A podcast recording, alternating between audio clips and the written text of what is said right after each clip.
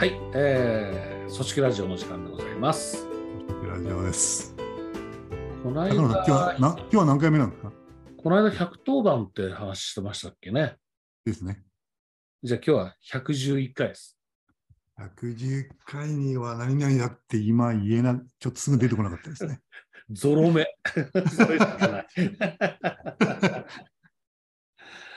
いやーひゃくじゅういっかいか。ひゃくじゅういっかいですね。あって今日は何の話をしましょうかね。いやね、ちょっとね、今日はね、うんうん、ちょっとショックな、ショックなことがありましたね。なんかなんですか？いや、まあ、うん、そんなにあの、あれなんですけども、うん、昨日、たまたま Facebook をですね、ええ、眺めてましたら、うん、ど、ど、誰だ、どなたかね、も、元リクルートの人がね、うんうんうん、元本社だった銀座はち丁目ビル。はいはい、うん、僕らの間 ジーエイト と呼んでるビルね。ジーエイト と呼んでいた、うんうん、リクルートが売却していたという。ああ、はいはい、ええ、知ってました？知ってたんですよね、高野さんね。ジーエイト 売却っていうのは、えっと、半年、いちねんくらい前には話して。僕はあの知らなかったんです。全然知らなかった、ね。それ見て、うわー、そうなんだと思って、うん、いや、何しろ、まあ、西新橋から始まって。ふたつめだったんですけども、うんうん、このじ僕は総務にいたのでね、えー、ジーエイト ビルの移転っていうのは一大プロジェクトで、あ、総務時代の一番思い出深い仕事だったんですよね。僕はね、僕であれですよ、うん、あの ジーエイト の竣工がしがつついたちだったんですよね、うんうんうん、そのしがつついたちが入社式ですね、僕。そうですね。だからそれこそ今野さんたちがまだ手配されてる段階で、まだ重機が何にも入ってないじゅういっかいのホールで入社してる。はいはいはいはい。すごいな、思い出話だな、これは。いやね、これが本当、まあ、もちろんその当時の人はね、うん、うん、ジエットに愛着になった人、みんなショックだったんでしょうけど、うん、だからいちねんはんぐらい経つんですかね、もっとかな。去年のなんかにがつとかっていう感じらしいんで、ね。ああ、じゃあもういちねんはんですね。全然こう、うっかりして知らなかったもんですから、ね。ああ、そうなの。やっぱその時はね、ショックでしたよ。やっぱりな、僕も、ね。やっぱり象徴的ですよね。あの、自社ビルいっぱい持ったけど、うん、自社ビルいっぱい持ってたけど、やっぱり ジーエイト、まあ、銀座はち丁目ビルは、ね、シンボリックでしたからね。シンボリックでしたね。うん、で、まあ、全国のね、うん、大きな都市の、うん、駅前に土地、買ったじゃないですか。新幹線の駅から見えるところにね。そうそうそうそう、うん、だか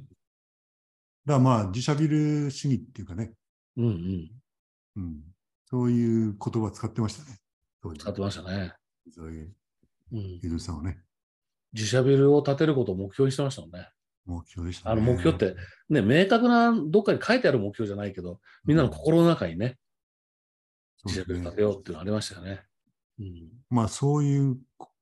ことからどう組織ラジオにするんですかっていうことですね。自社ビルが組織上どういう意味なのかっていうのは話し時代だな、これはね。でも、でも今僕言ったように、割とあの頃のみんなの心の中に、みんなの心の中にあったってことは、なんか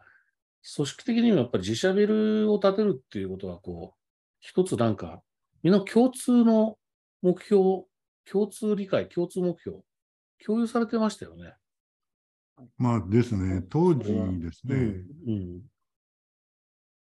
なんだったかな、あのね、周年雑誌、周年、うんうん、記念誌にですね、じゅっしゅうねんとかにじゅっしゅうねん、えー、そうですね、いずれ広政さんがですね、うん、まとめて書いてあったんですよ。はいはいはい。で、それはあの僕はすごい印象深かったので、ね、メモして、メモして、うん、で、仕事上でね、うん、あとリクルートの成長の秘密を言ってほしいって言ったような場合、うん、言ってたことがあるんですけど、うん、リクルートのポリシーとフィロソフィーっていうタイトルで、うんうん、井上さん書いてたやっつあったんですよ。リクルートのポリシーとフィロソフィー。フィロソフィー。ああ、うんうん、で、これ、えっとね、その中に自社ビル主義っていうのが入ってて、あ、この自社ビル主義はもう、この、なんていうか、多額の借金でビルを建てて、業績へのプレッシャーがいい、うん、いい会社になるんだと、うんうんうん、それからやっぱり情報産業においてはメーカーの工場とかね、うん、小売業の店舗に当たるのはオフィスなんだっていうので、うんうんうん、生産工場を持つっていう意味でね、うんうん、自社ビルだって言ってたんですよね。それはそれは僕も直接聞きましたね。そうですよね、うん、でほらあの借りてると、うんうん、はちじに冷暖房切れたりとかね、うんうんうんうん、朝のしちじより前に来ちゃいけないとか、うんうんうん、ビルによって宣言があるじゃないですか、うんうん、だからまあ今ちょっと時代遅れではあるんですけどもあの、うん、にじゅうよじかん戦えますかみたいな、うんうん、ビルが欲しかったわけですよね。本当にそういう会社でしたからねでそれがあの、うん、やってるのうちの一つであだったんですよね。一つはね、うんえーと、競合状態でのナンバーワンですね。はいはいはい、うん。要するに人のやらないことをやるっていう。うんうんうんうん、で、ライバルが出てきてもナンバーワンを維持すると。うんうんうん、にばんめがその、分からないことをお客様に聞くだった。それはよく言ってたな。ね。うん。で、土井さん学生から始まって何もなかったので、うんうん、お客様に聞くしかなかったって言ってましたもんね。言ってましたね。うん、で、みっつめがね、フィードバック機能を最大化するだったかなっていうことを言ってましたね。これもね、うん、あ社内のフィードに反映されてましたよね。うん、いや、もうフィードバックっていうのは本当になんていうか日常の言葉でしたもんね、うん、あの頃あまり世の中になかったような気がする。フィードバックなかったと思いますね。あ次はね、うん、横展開かな水平展開で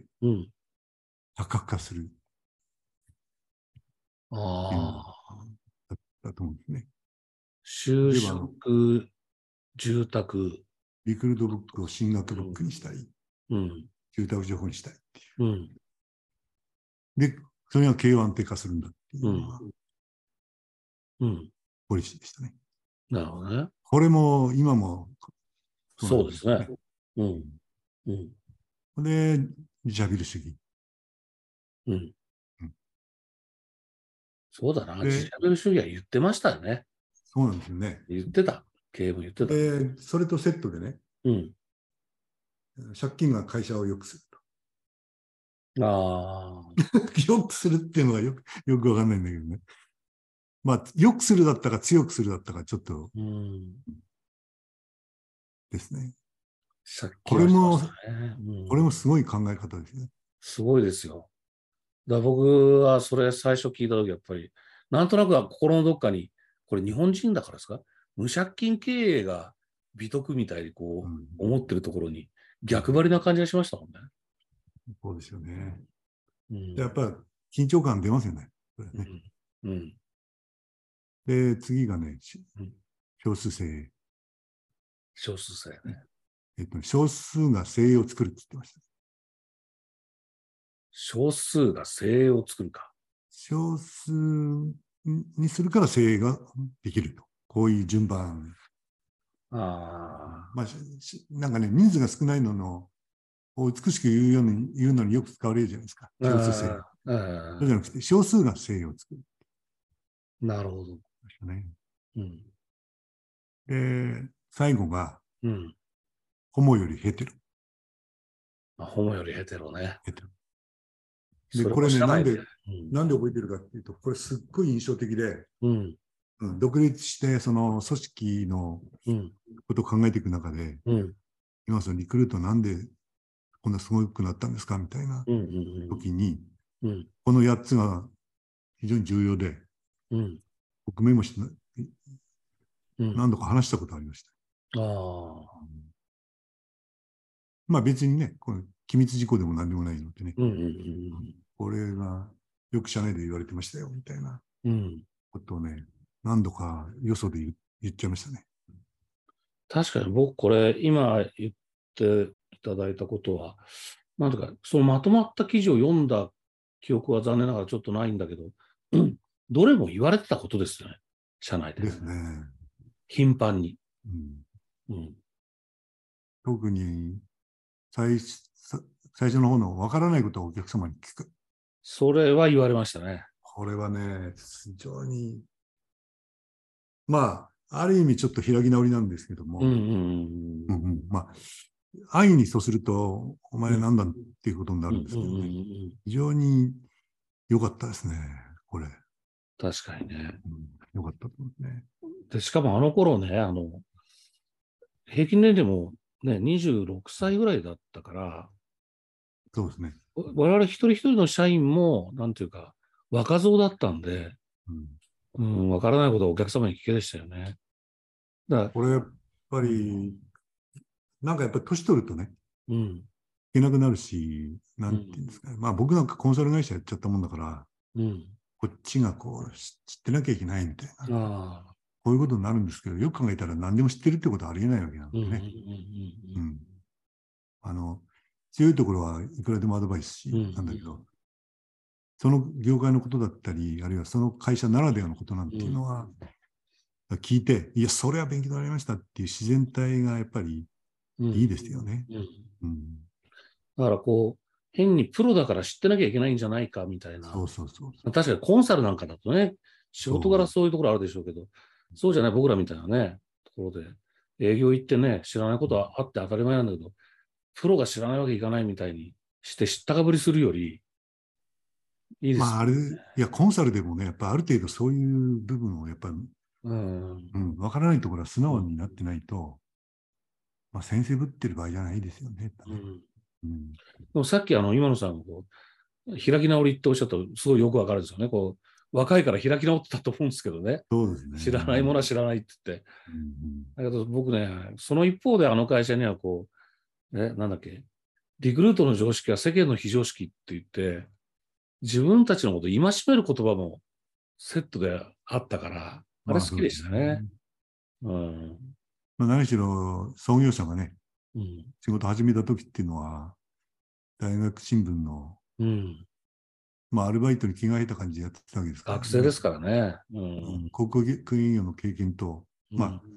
多分印刷知識はちょっとあったでしょうけどね、うんうんうんうん、ほぼゼロからスタートですよね、うんうんうん、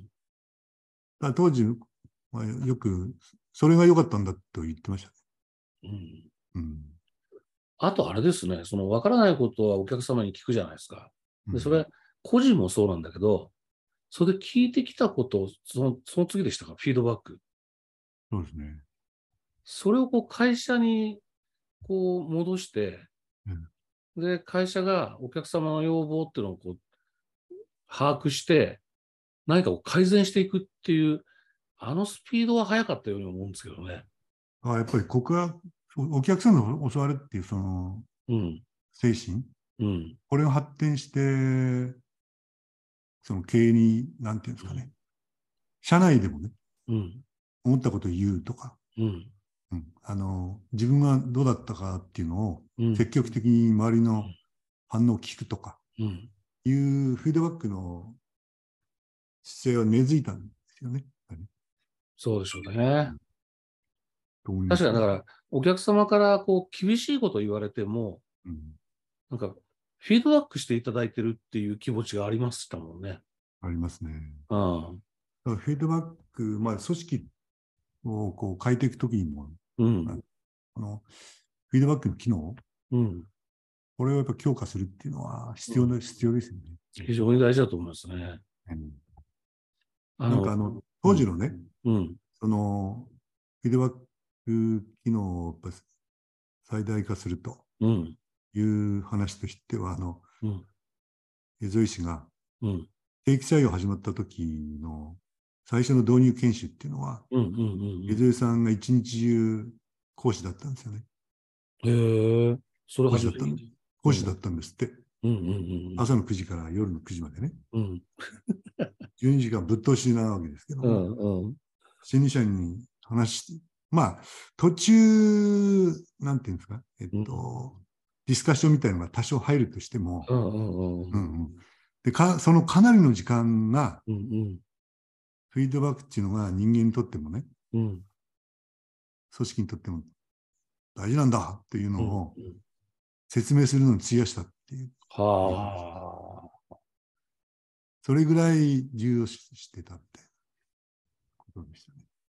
それはだって大沢さんの方にも出てきますもんね。そうです、そうです。うん。フィードバックの重要性はね。まあ、言いたいことを言うっていうか、うんうん、それから、まあ、もっと大事なのはそれを素直に受け止めるっていうんですかね。これが組織の中で当たり前になっているかどうかっていうのは、うんうん、これいい組織の条件ですよね。うんうんうん、っていうのは つ, つくづく思いますよね。いや、本当にそう思いますね。うん、良くなっていきますもんね、フィードバックきっちり受けられるとね。なってきますね。受け止めることができるとね。うん、だ前もちょっと言ったんですが、今あの関わってる会社で、うん、いち対いちの評価ではなく、うん、チーム、うんまあ、全員の評価を全員でするっていうのにチャレンジしてる会社があるっていうのを言ったんですけども、うんうんうん、それやっぱり最高ですよね。うん、非常にこうなんていうんですかね、フィードバックの内容がですね、うん、上司が部下へっていうの何倍かの情報量とですね、うん、実感値とですね、うんうん、その次の行動につながる具体的な話っていうのが得られますよね。うんうんうん、あとそれはやっぱ同時にあのチームのメンバー同士の間の垣根というか壁、心理的なね、うん、すごく低くすると思うんですよ。最初抵抗ポッと入ってきたら抵抗あると思うんですよ、ね、いろんなこと言われるのは、うん、そうそうそう。だけどよく考えるとすごいいいこと言ってくれてるって思い始めると、ぐーっとこう壁が低くなると思うんですよね。ですね、うんまあ、まあ今で言ったら心理的安全性ってことになるんでしょうけど。そうですね、うん、大事だな。まあこれはもう強化してもし足りないところかもしれないですね。うん、うん、まあ、一番大事なのは何度も言うようですが、それどう受け止めるかですけどね。そうですね。ね、うんうん、なんだこの野郎とかって思ってたらね。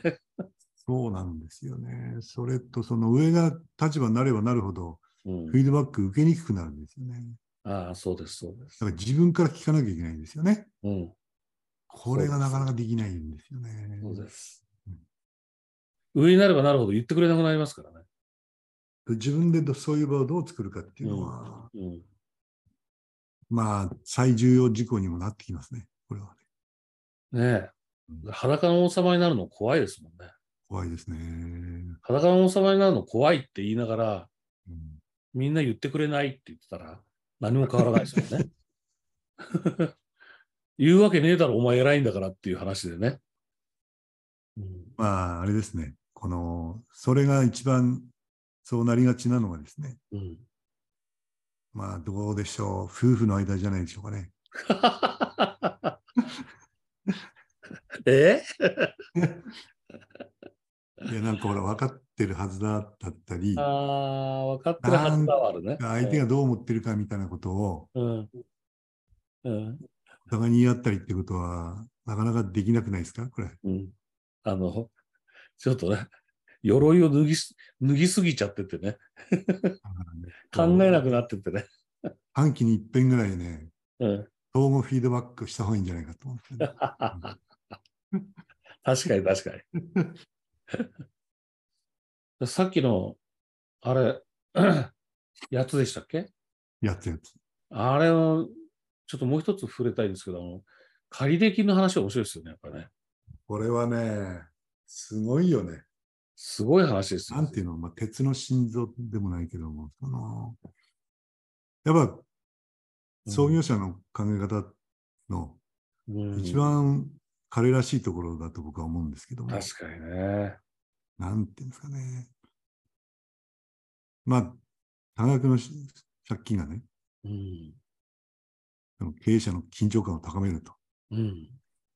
いうふうにかっこよく言ってたわけですが、うん、当時ですね。うん、それでも言うのは簡単だけど、その重圧すごいですよね、これね。当時ね、あの、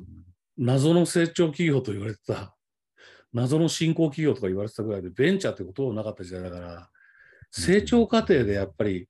今のベンチャーの子たちもそうだけど、資金調達が先行して必要なことはありますからね。ありますね。投資したくても資金がないっていうのはね。うん、だから、成長するためには借入金が必要だったのと思いますけど、うん、当時の状況、ファンドがあるわけじゃないから。まあ、でも、必要のない借金、例えばさっきの自社ビルですね。うんうんうん、これなんかは、その、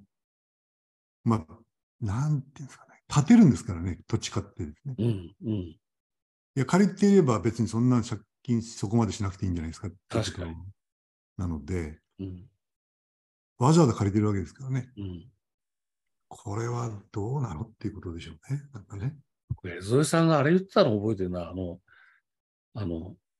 なんで自社ビルみたいな話をした時の、いろんな話の中の一つだったんですけど、いやもう僕らの事業はその資産がないから、固定資産ないから、自社ビルでも建てて不動産持たないと金が借りられないって言ってましたよ。そういう面もあったかもしれないですよね。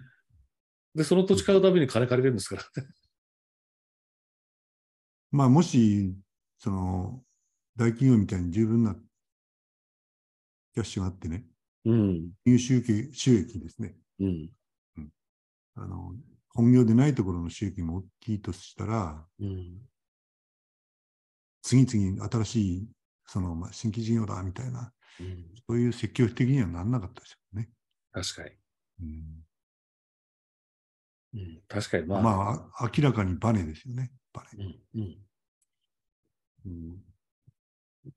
うんまあ当時、その、まあなんか今日は昔話シリーズになってますが、いや、あれだけ借金してると、当然ながら証券会社からの営業は多かったですよね。で、借入金を下げて、うん、コストの安い資金調達で収益性を良くするみたいな、うんうん、いうのは散々言われてたわけですね。うんうん、でガンとしてしてなかったですよ、ねうんうん、まあ時代の流れとね、うん、グローバル展開ということで上場を今してますけどね、うん、そうですね当時はもう絶対しなかったですね、うん、これも考え方ですね、うんうん、今はね、まあまあ、時代の流れは大きいですね多分ね大きいですね持たざる経営だし、うんまあ、当時では単年度のその収益っていうか、うん、これ気にしないで思い切ったその新規展開、うん、設備投資、うん、あでないとあの通信事業なんかできなかったでしょうね。できないですよ。できないですよ。うん、それから僕らのってあと社員持ち株会ですかね。ああ、えー。これがやっぱり自分の会社って思ってましたからね。うんうんうんうんうん、これも上場したらやりにくいんですよね。うんうん、それから当時、まあ、うん、彼がしびれてたのは、金融機関との関係ですよね。うんうん、やっぱりあんだけ借りてると、うん、銀行からの審査、うん、これは厳しいですよね。うんうん、経営丸裸っていうんですか。うんうんうん、上場で丸裸になるんですけど、うん、金融機関に相当丸裸ですからね、うんうんうん。それはそれで、まあ、どこまでも緊張感のある経営だったんで、うんうん、そんな、まあ、上場したと同じような効果はあったでしょうね。いや、少なくとも経営陣には緊張感ありますよね、あんだけの借金してれば。えー、だから、独立してよく分かりましたね、高野さん。うんうんうん人材ビジネスなのに、前もこのラジオで言ったんですけどね、うん、結構借りたんですよね。うんうんうん、借りましたね、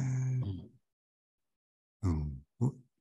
ただですね、面白い現象があるんですよね。うん、この借入金っていうのはですね、うん、人数多いときになかなか返せないんですよ。社員数？人数？そう。うんうんうん、少人数になったらですね、うん火事場のバカ力ですよ、これは。ああの、まあ、さっきのほら、少数が精鋭を作るじゃないですか。はいはいはい。いや、一気にですね、うん、生産性が上がりますね。というのを実感しましたね。体感しましたよ。あ、うん、そうか、つながってるのか、あれ。つながってるんじゃないですか。やっぱりフィロソフィー。やっぱりこの一人当たりの生産性にこだわってましたしね。うん、そうですね。うん、で人が少ないからいい仕事ができるんだと言ってましたし、うんうん、まあよくある急ぐ仕事は忙しくしてる人に頼めと。うん、仕事の報酬は仕事で払われる。そう、うん、で少人数で忙しいことをかえって仕事のスピードを上げるんだと。うんうん、まあこれもあれですね。すごい大事ですよね。うんうん、このラジオでも何度か話題にしましたけどね、うん、愛に人を増やしてほしいというのに、うん、愛に首振んないですからね。そうですね、うん、これもやっぱり社長の意志の力が必要な分野ですね、うんうんうん、現場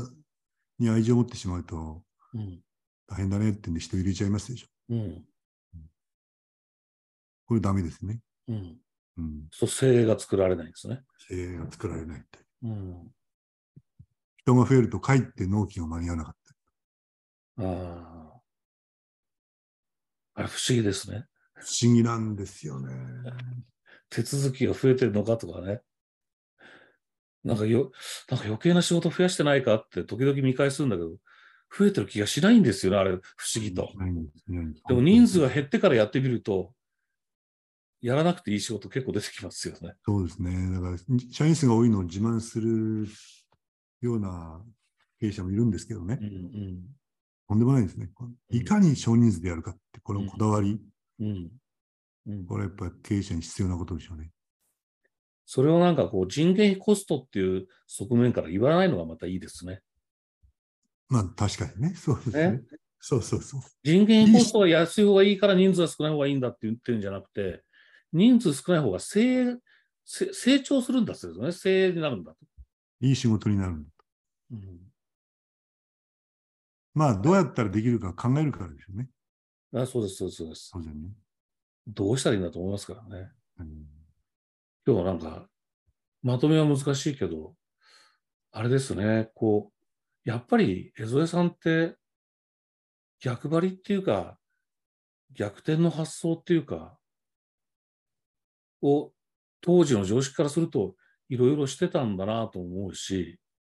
そうですね、そうやってみると今こうやって話してみるとやっぱり今の経営にもすごく通じるものがあるような気がしますね。通じますね。通じます、うんうん、多分さっきのでいくと自社ビル主義以外は通じるんじゃないでしょうか。そう、僕も今そういう自社ビルはちょっと違うもう今や時代が違うけど自社ビルの話から入ったんだけど、うん、それだけは今通じ通用しないかなみたいな、うん、でもやっぱりフィードバックが大事だったりそうですね、うん、お客分からないことはお客様に聞けもそうです、そうです、うん、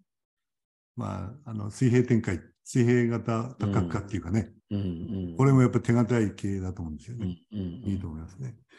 でもあのこれよっつをねこうや、うん、よっつややっつをね、うん、なんかこうまとめていってみると、うんまあ、このやっつを決めてこれを憲法みたいにして経営してたわけじゃないんですけれども、うんうんうん、当時こうまとめてバーンとこう示されたんですが、うんうんうん、一個一個のことはいつもいつも言ってたことなんですよね。確かにそう確かにそう、うん、だからやっぱりこれは、まあ、まとめるわけじゃないんですがポリシーとフィロソフィー